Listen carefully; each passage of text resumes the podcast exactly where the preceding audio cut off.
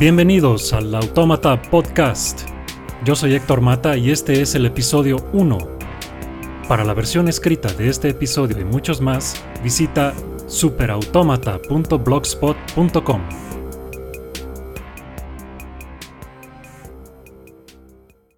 Ciencia y religión. Irreconciliables.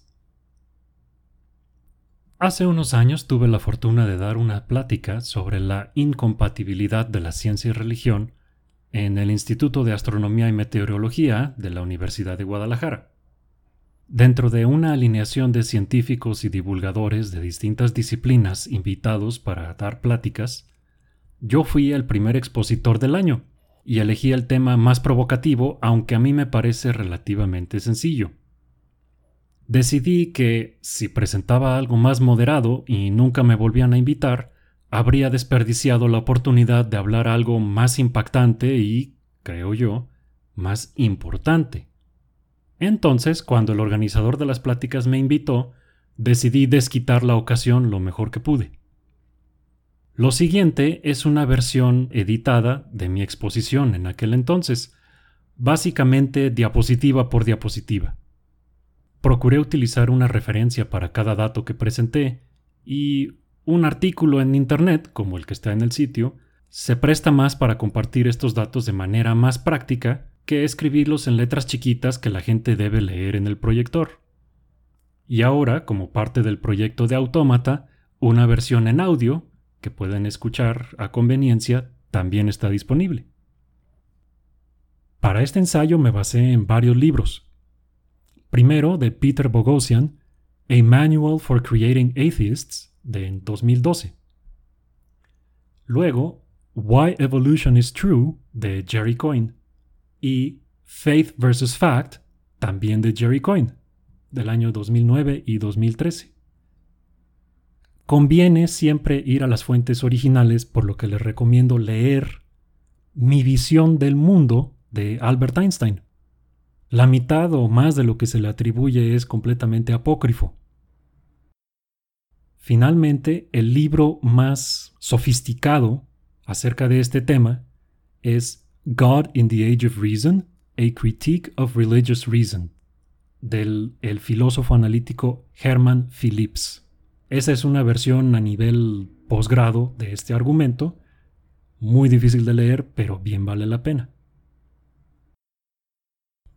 En la versión escrita encontrarán charlas y debates, como por ejemplo el de Sean Carroll contra el teólogo William Lane Craig, una plática de Peter Boghossian sobre la fe, y al físico y filósofo Tim Maudlin comentando sobre el debate de Sean Carroll contra William Lane Craig.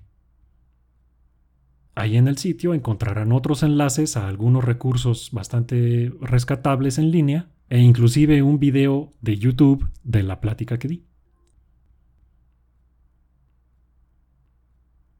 Introducción.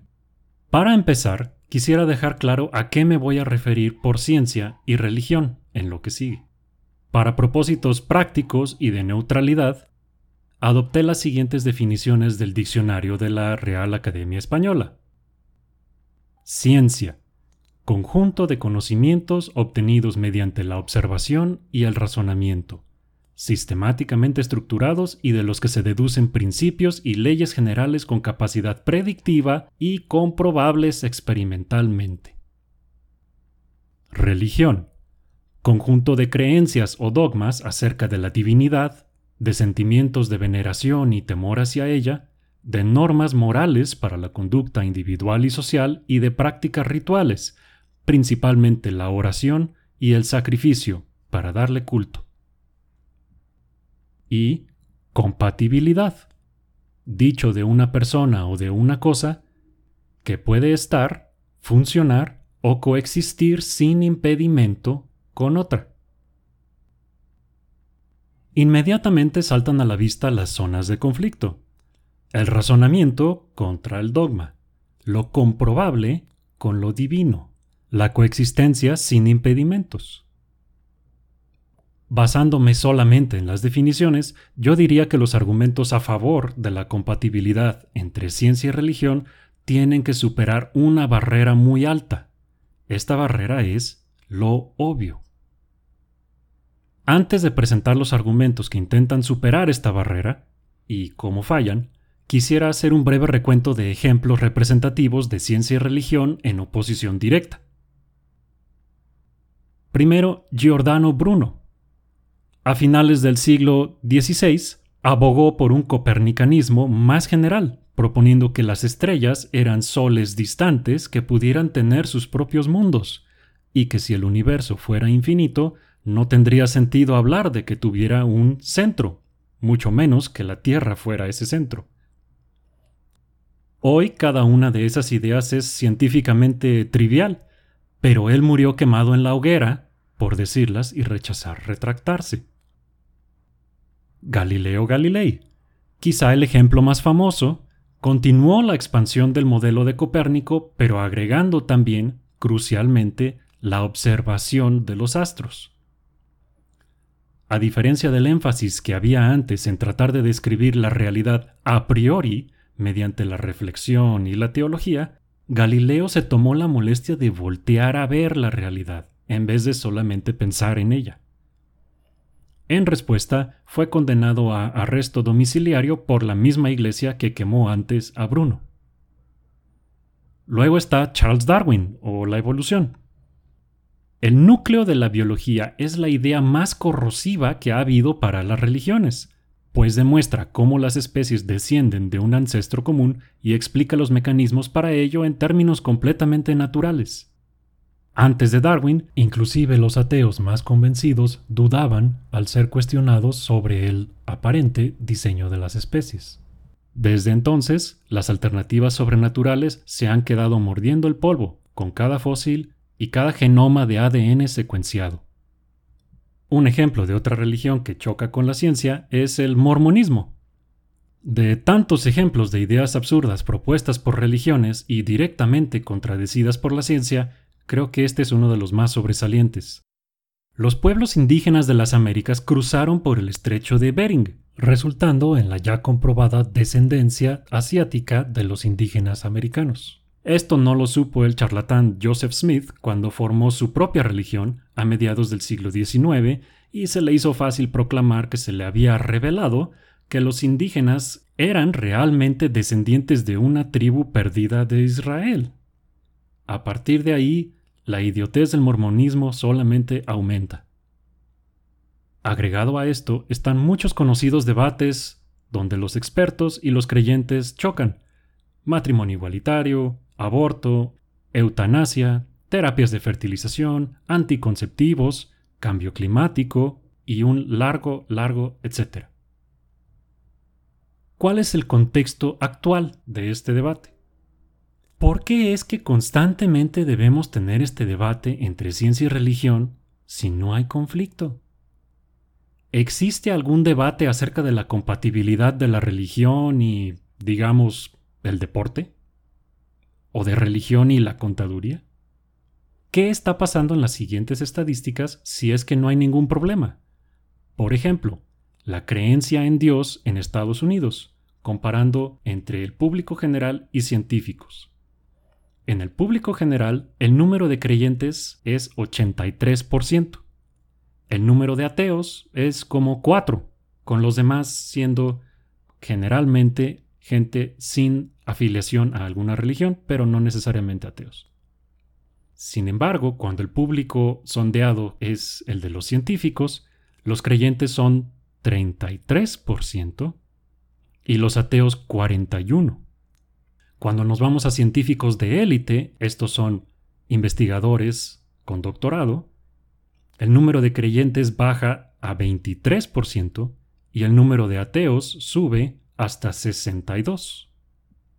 En la Academia Nacional de Ciencias, que ya es la élite de la élite de los científicos en Estados Unidos, el número de creyentes es 7% y el número de ateos es 93.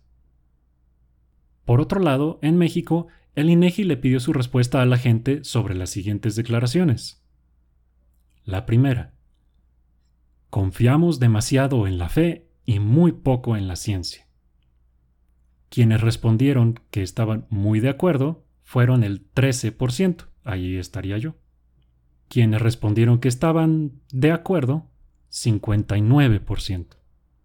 En desacuerdo, 24.2%. Muy en desacuerdo, 1.3%. Y no sabe poquito menos del 2%. Eso no está tan mal. Parecería que la mayoría de la gente está de acuerdo en que deberíamos confiar un poco más en la ciencia.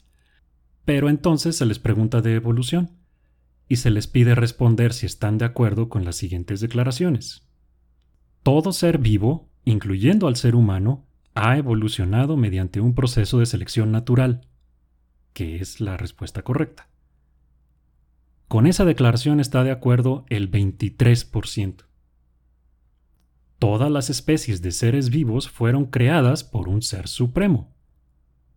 Ahí es casi 34%. Ambas son válidas, 38.8, ninguna es válida, 0.02, y no sabe 0.02. Estos datos vienen de la Encuesta Nacional sobre Percepción de Ciencia y Tecnología. Yo usé la del 2011 porque era la que estaba disponible, al menos para ese artículo. No sé si se hayan seguido haciendo. En la primera encuesta, podemos ver cómo el grado de religiosidad disminuye drásticamente entre los científicos comparado con la población en general en Estados Unidos. En la Academia Nacional de Ciencias, la proporción de creyentes a no creyentes es prácticamente la inversa de lo que es a nivel general. No conozco estudios como este hechos para científicos en México, pero conozco a varios y me imagino que es un efecto similar. En cuanto a lo que sí pude encontrar en el INEGI, los mexicanos parecen estar divididos en su parecer acerca de la importancia de la ciencia comparada con la fe, como vimos en la segunda pregunta. Sin embargo, hay un porcentaje importante de personas, 72.6 en total, que concuerdan con que hay que hacer más caso a la ciencia, pero cuando se les pregunta de la ciencia más establecida, por ejemplo la evolución, la gente que la acepta tal como es baja hasta 23.12. Simplemente por las definiciones de ciencia y religión, en conjunto con las estadísticas que acabo de mencionar, los argumentos a favor de la compatibilidad ya tienen un trabajo muy difícil. Deben demostrar que los casos paradigmáticos de conflicto que presenté en realidad no lo son, o que son excepciones a una tendencia mucho más grande que ellos. A continuación, presento cuatro argumentos típicos para tratar de reconciliar a la ciencia y religión, así como las fallas en cada uno de ellos. Argumento número 1. Científicos religiosos. Por mucho, este es el argumento más usado para reconciliar fe y ciencia. También, por mucho, es el más perezoso de todos y el más fácil de refutar. Ocurre en alguna forma equivalente a lo siguiente. La existencia de científicos religiosos demuestra que la ciencia es compatible con la religión. Yo mismo puedo dar docenas de ejemplos de científicos, actuales y del pasado, que se encuentran dentro del espectro que pudiéramos llamar creyentes. Dos ejemplos contemporáneos son Francis Collins y Ian Hutchinson. El primero fue director del Instituto Nacional de Salud, NIH en inglés, en Estados Unidos, y antes de eso dirigió el proyecto para secuenciar el genoma humano completo, terminó antes de tiempo y con presupuesto de sobra. El segundo es un físico nuclear, autor y profesor en el Massachusetts Institute of Technology, el MIT, y ambos son científicos altamente competentes y, en este caso, cristianos evangélicos. ¿Por qué es este un argumento tan malo? En primer lugar, las ideas o maneras de actuar distintas que existan en una sola persona no son señal de la compatibilidad de las mismas, sino de la capacidad de las personas de tener un pensar y actuar seccionado y o inconsistente. Hay doctores que fuman, hay profesores de educación física que están obesos, hay comunistas que les encanta comprar el Starbucks. La coexistencia de ideas antagónicas y de comportamientos antagónicos en una persona indica la capacidad de la gente de ser inconsistente, no que las ideas realmente sean compatibles. Un punto adicional en este argumento es mencionar que muchas veces los científicos supuestamente creyentes se adhieren a una visión radicalmente distinta a la de la mayoría de los religiosos. Einstein, por ejemplo, es continuamente citado como un científico creyente, a pesar de haber definido su religión como una sensación de asombro ante el orden y majestuosidad de la naturaleza, a veces conocido como panteísmo científico. En unas ocasiones se distanció del ateísmo, mientras que en otras se definió claramente como ateo o agnóstico. En fin, usarlo como ejemplo de un científico creyente es dudoso en cualquier caso. Cito un fragmento de una de sus cartas, respondiendo a un chisme de que un sacerdote jesuita lo había convertido al catolicismo. Nunca he hablado con un sacerdote jesuita y estoy asombrado por la audacia de decir tales mentiras sobre mí. Para lo que entiende un sacerdote jesuita soy, y siempre he sido, por supuesto, ateo. Esa cita es del 2 de julio de 1945 y la pueden encontrar en Einstein, Alive. Del año 1996 el autor es Dennis Bryan. Y finalmente este argumento falla porque si vamos a contar a todos los científicos creyentes como evidencia de que la ciencia y la religión son compatibles, deberíamos ser intelectualmente honestos y contar a los no creyentes como evidencia de que no lo son, y por puros números van a perder. Argumento número 2. Noma. Un argumento que hace un poco más de esfuerzo que el anterior y que es el favorito de gente más, digamos, sofisticada, es el NOMA propuesto por Stephen Jay Gould.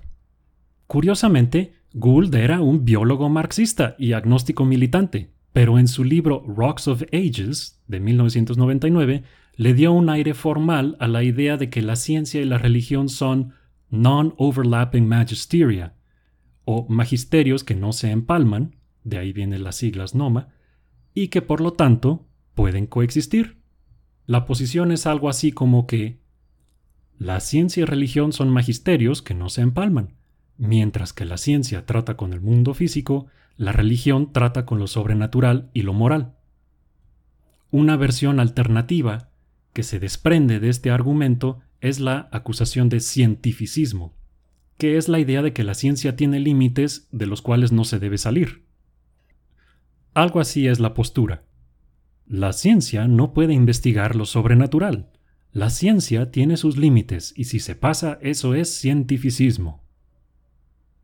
Lamentablemente, Gould, que fue él mismo un gran comunicador de la ciencia y en especial de la evolución, murió relativamente joven en 2002. Hubiera sido fascinante ver cómo hubiera reaccionado a lo que hoy se dice de su tan preciado Noma.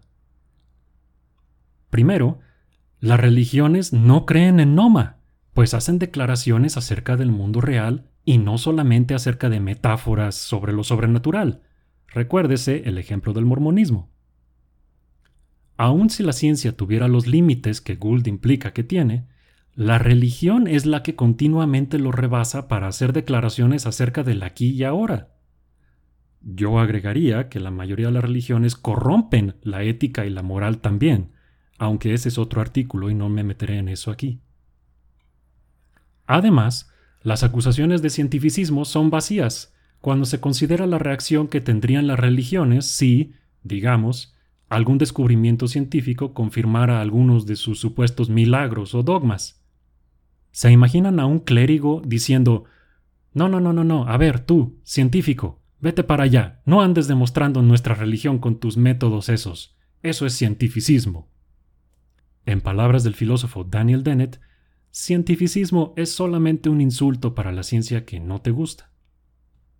Gould, además, convenientemente definió a la religión como aquello que no es ciencia, no como las definiciones que usamos arriba, y pues entonces Noma es cierto por tautología. Por cierto, ¿cómo reaccionaría un creyente si Gould le dijera que su religión no se trata acerca del mundo real? Antes de pasar al tercer argumento, quisiera abundar en esta visión de que la ciencia no puede poner a prueba a la religión, porque está profundamente equivocada. Si la religión hace declaraciones acerca de fenómenos que ocurren en el mundo real, pues podríamos detectarlos. Cuando las religiones afirman que hay fuerzas sobrenaturales en acción, implícitamente están diciendo que nuestra física está incompleta, pues supuestamente estas fuerzas actúan en el mundo físico. pero ellos nunca nos dicen cómo, ni pueden apuntar a las fallas en nuestras ciencias. Ojo, hay fallas y hay problemas, pero no tienen nada que ver con lo sobrenatural. Veremos más sobre esto más adelante. Consideremos el ejemplo de la oración como una manera eficaz de afectar el mundo, supuestamente para bien. Bueno, pues en 2006, un equipo de investigadores de Harvard le tomó la palabra a los creyentes y llevó a cabo el estudio de los efectos terapéuticos de la oración intercesional, en el que hicieron lo siguiente. Siguieron la evolución de pacientes de cirugía de bypass coronario en tres grupos distintos de 600 pacientes cada uno, y asignaron voluntarios para que pidieran por la salud de pacientes de dos de los grupos durante 14 días, dejando solamente un grupo sin oración como control. De los dos grupos que sí recibieron oraciones, a un grupo se le notificó, pero al otro no. Los pacientes fueron monitoreados por 30 días para detectar complicaciones y o muertes, y no hubo diferencia alguna entre los tres grupos, salvo una leve tendencia a la baja en los pacientes del grupo que sabían que estaban rezando por ellos. Los investigadores mencionan que, posiblemente, los pacientes que no se mejoran pronto o muestran complicaciones se sienten desmotivados al pensar que Dios es justo y quizá no merecen mejorar a pesar de las oraciones a su favor.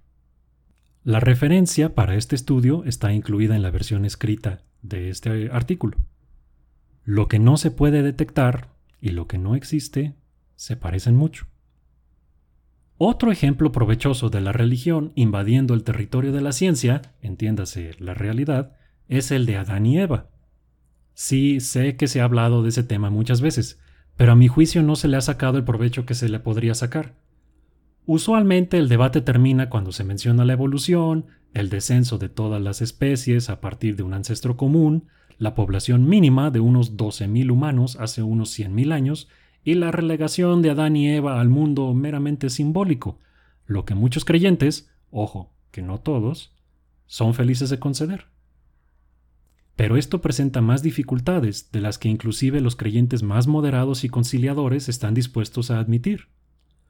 Por ejemplo, aun sabiendo todo lo anterior, la postura oficial de la Iglesia Católica es que Adán y Eva fueron gente real de algún modo u otro, a pesar de que supuestamente también acepta la evolución. Muchos cristianos protestantes también insisten en Adán y Eva, así como casi todos los musulmanes.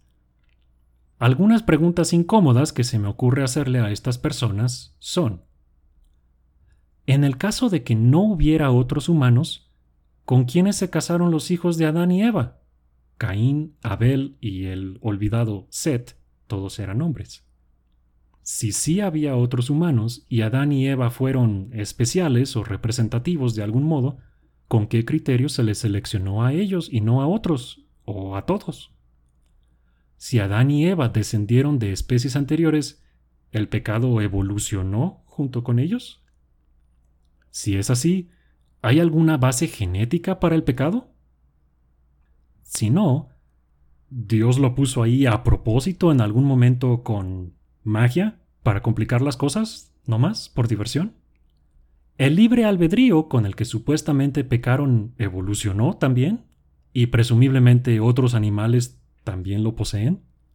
¿Los neandertales también podían pecar? ¿Cómo se distribuyó el pecado en la población después de que apareció, si no estaba antes y no es genético? ¿Adán y Eva son metáfora? ¿Entonces Cristo murió por una metáfora? ¿Cristo es metáfora? ¿Cuál es el criterio para decir qué es metáfora y qué no? Y si ya tengo el criterio, ¿para qué quiero la metáfora? Y, más importante, ¿una metáfora para qué? ¿Cómo distingo una metáfora de algo meramente inventado sin pensar muy bien? Ahora sí, el argumento número 3. Relativismo. Los argumentos anteriores cubren la mayor parte de los intentos de reconciliar la ciencia y religión, al menos en volumen, pero algunas veces los creyentes recurren a tácticas más desesperadas, como simplemente afirmar alguna versión de relativismo como la siguiente. la ciencia y la religión llegan a distintos tipos de conocimiento de distintas maneras. A pesar de que no es el argumento más usado, es el que revela dónde está el problema para empezar. No poder distinguir entre conocimiento y lo contrario, que es la superstición. Creo que esta parte de este ensayo es la más nutritiva y tiene aplicaciones mucho más allá de este tema.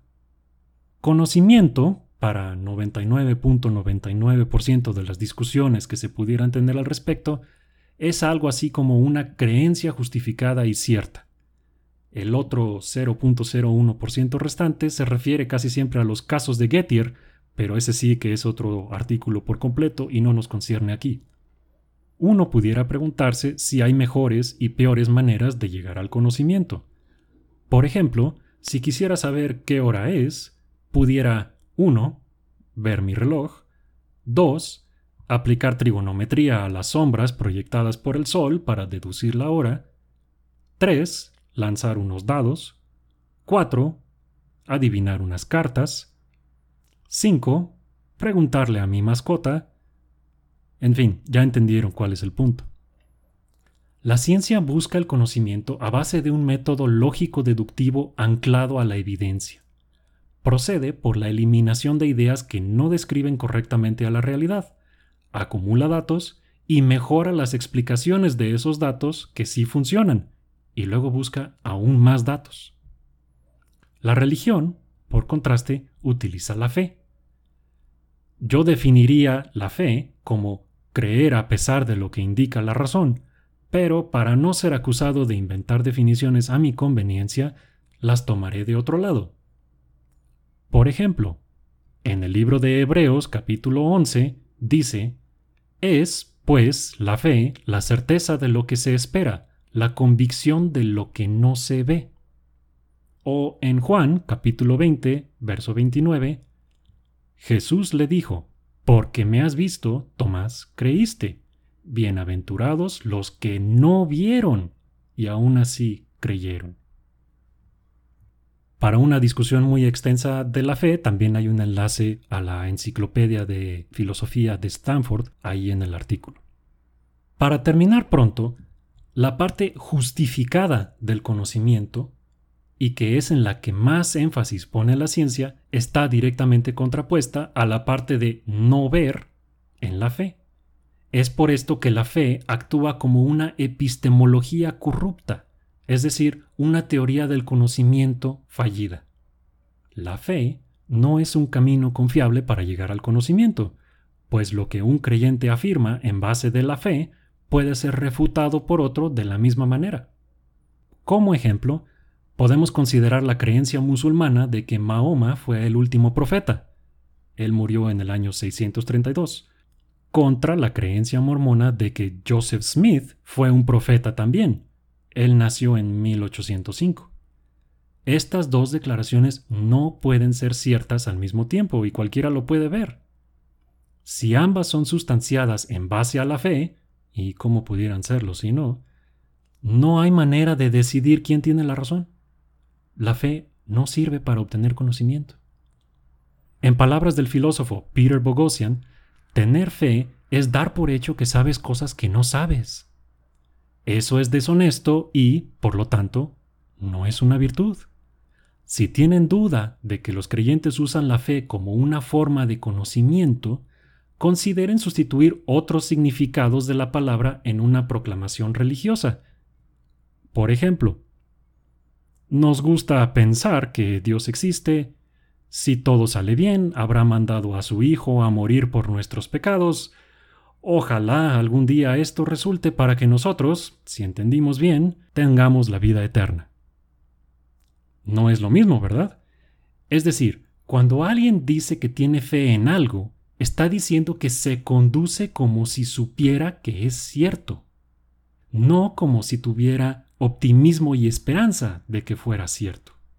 El punto es que, como la fe deliberadamente omite la justificación, y ciertamente omite la parte de la comprobación de que sea cierto lo que se cree, conduce a creencias erróneas que no son conocimiento. Argumento número 4. La ciencia es otra religión. Todos tienen fe en algo, incluso los científicos. La ciencia es solo otra religión. Algo así es la postura.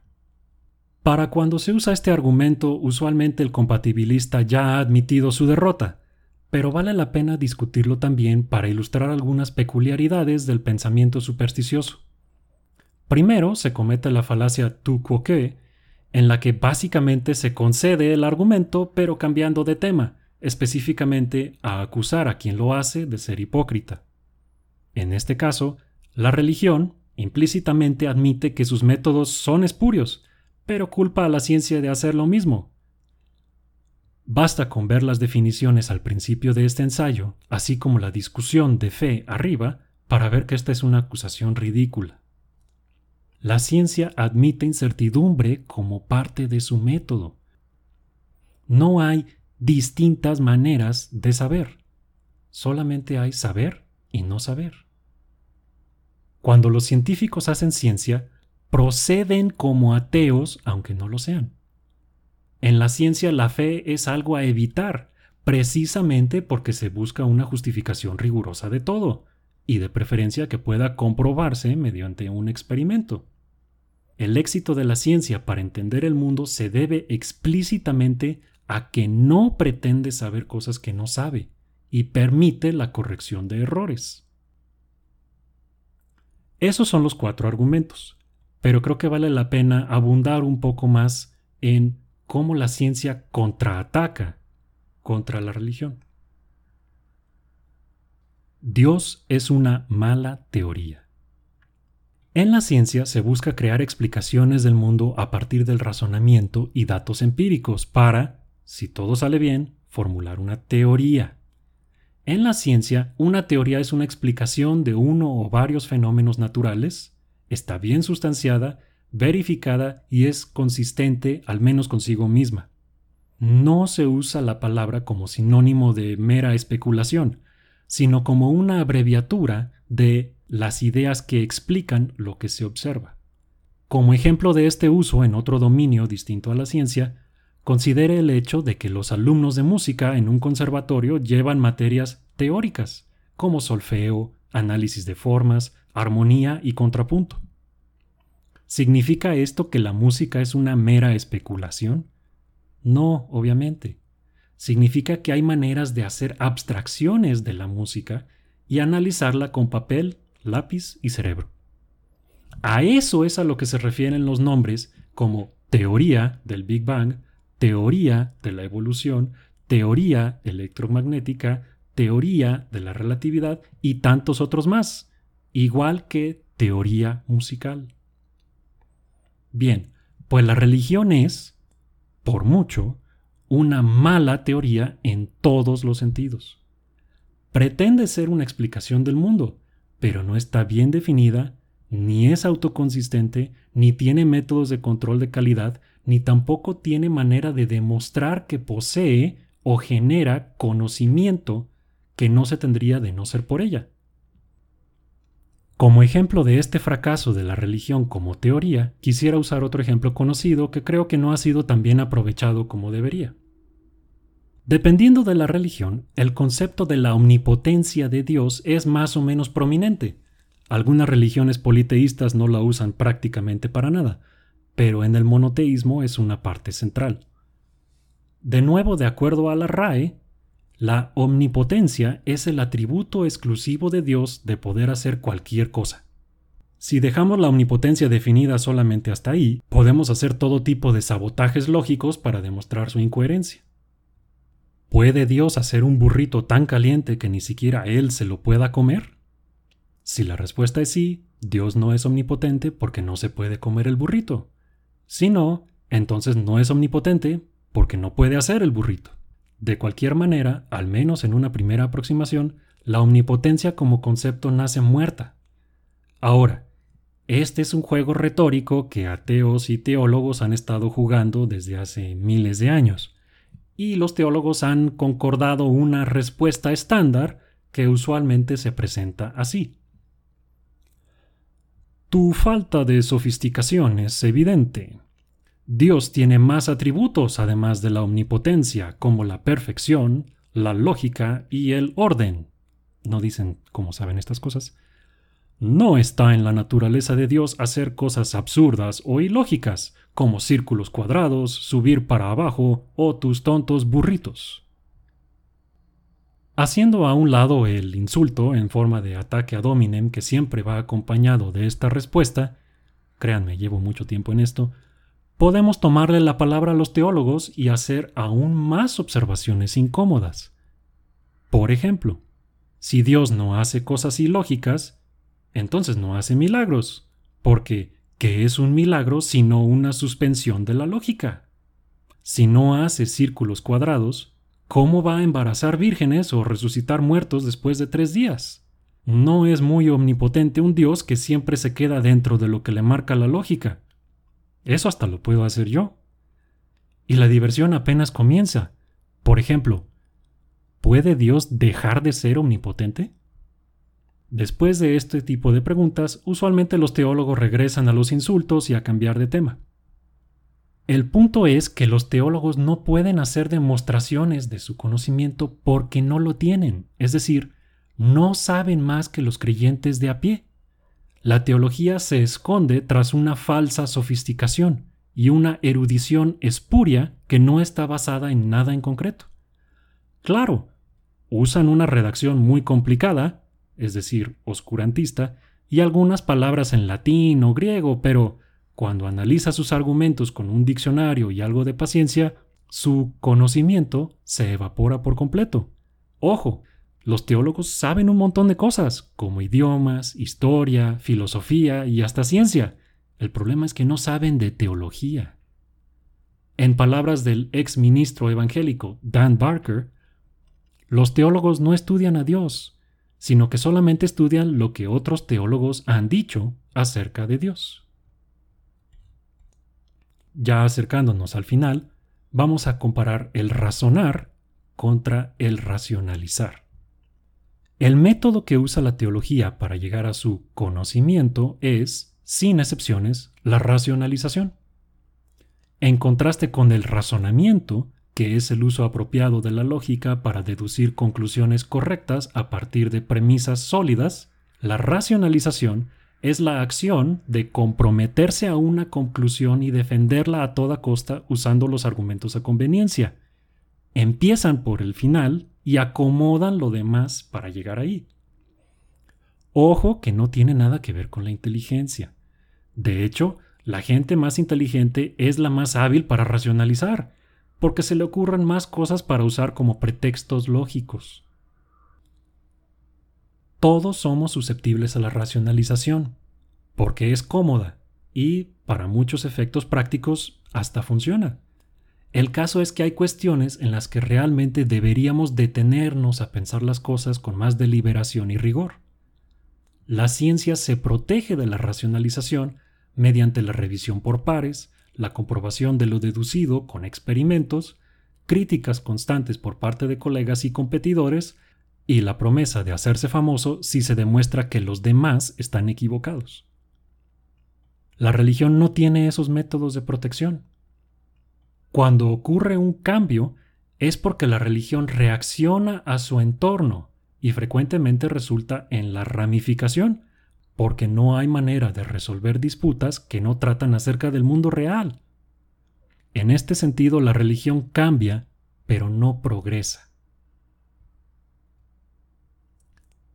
Para concluir, mientras que es posible creer en la ciencia y la religión por igual, como lo hace de hecho mucha gente, eso no dice nada de la compatibilidad de ambas. Más bien, es reflejo de la alta capacidad de las personas para racionalizar y escoger a conveniencia los argumentos que las hacen sentir más cómodas al navegar por el mundo. Pero la ciencia y la religión en sí no son reconciliables porque usan distintos métodos, llegan a distintas conclusiones y son mutuamente exclusivas en ambas. No tiene por qué haber ningún tipo de diálogo constructivo entre ciencia y religión. Más bien, como dice el biólogo Jerry Coyne, lo que se necesita es un monólogo destructivo, en el que la ciencia habla y la religión escucha y aprende. La ciencia no es compatible con la religión porque el conocimiento no es compatible con la superstición. Algunos lemas o mantras útiles para recordar. Coexistencia no es lo mismo que compatibilidad. Incertidumbre no es lo mismo que relativismo. Tener fe es conducirte como si supieras cosas que no sabes, que es deshonesto, y no hay formas distintas de saber, solamente hay saber y no saber. Nota importante. No he dicho en ningún lado que la ciencia, entendida ingenuamente como física, química y biología, más sus disciplinas derivadas, tenga un monopolio sobre el conocimiento.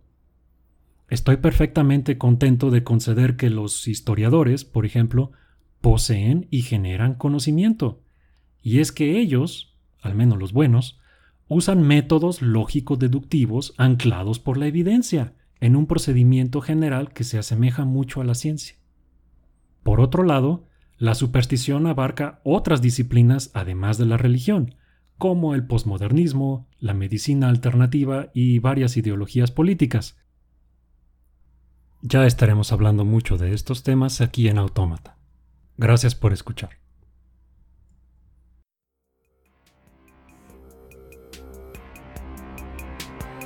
Si quieres más episodios y contenido como el anterior, sigue la publicación de artículos y episodios por Facebook en facebook.com diagonal automatablog o en Twitter en arroba automatapodcast o escríbenos a automatablog.gmail.com. El podcast es posible gracias a tu apoyo. Si te agradó lo que escuchaste, puedes donar al podcast visitando la página de apoyo en superautomata.blogspot.com o puedes hacer un donativo mensual visitando patreon.com diagonal automata podcast. La música es Tyrant, cortesía de Kevin MacLeod de filmmusic.io y lleva una licencia Creative Commons 4.0. Yo soy Héctor Mata. Gracias por escuchar.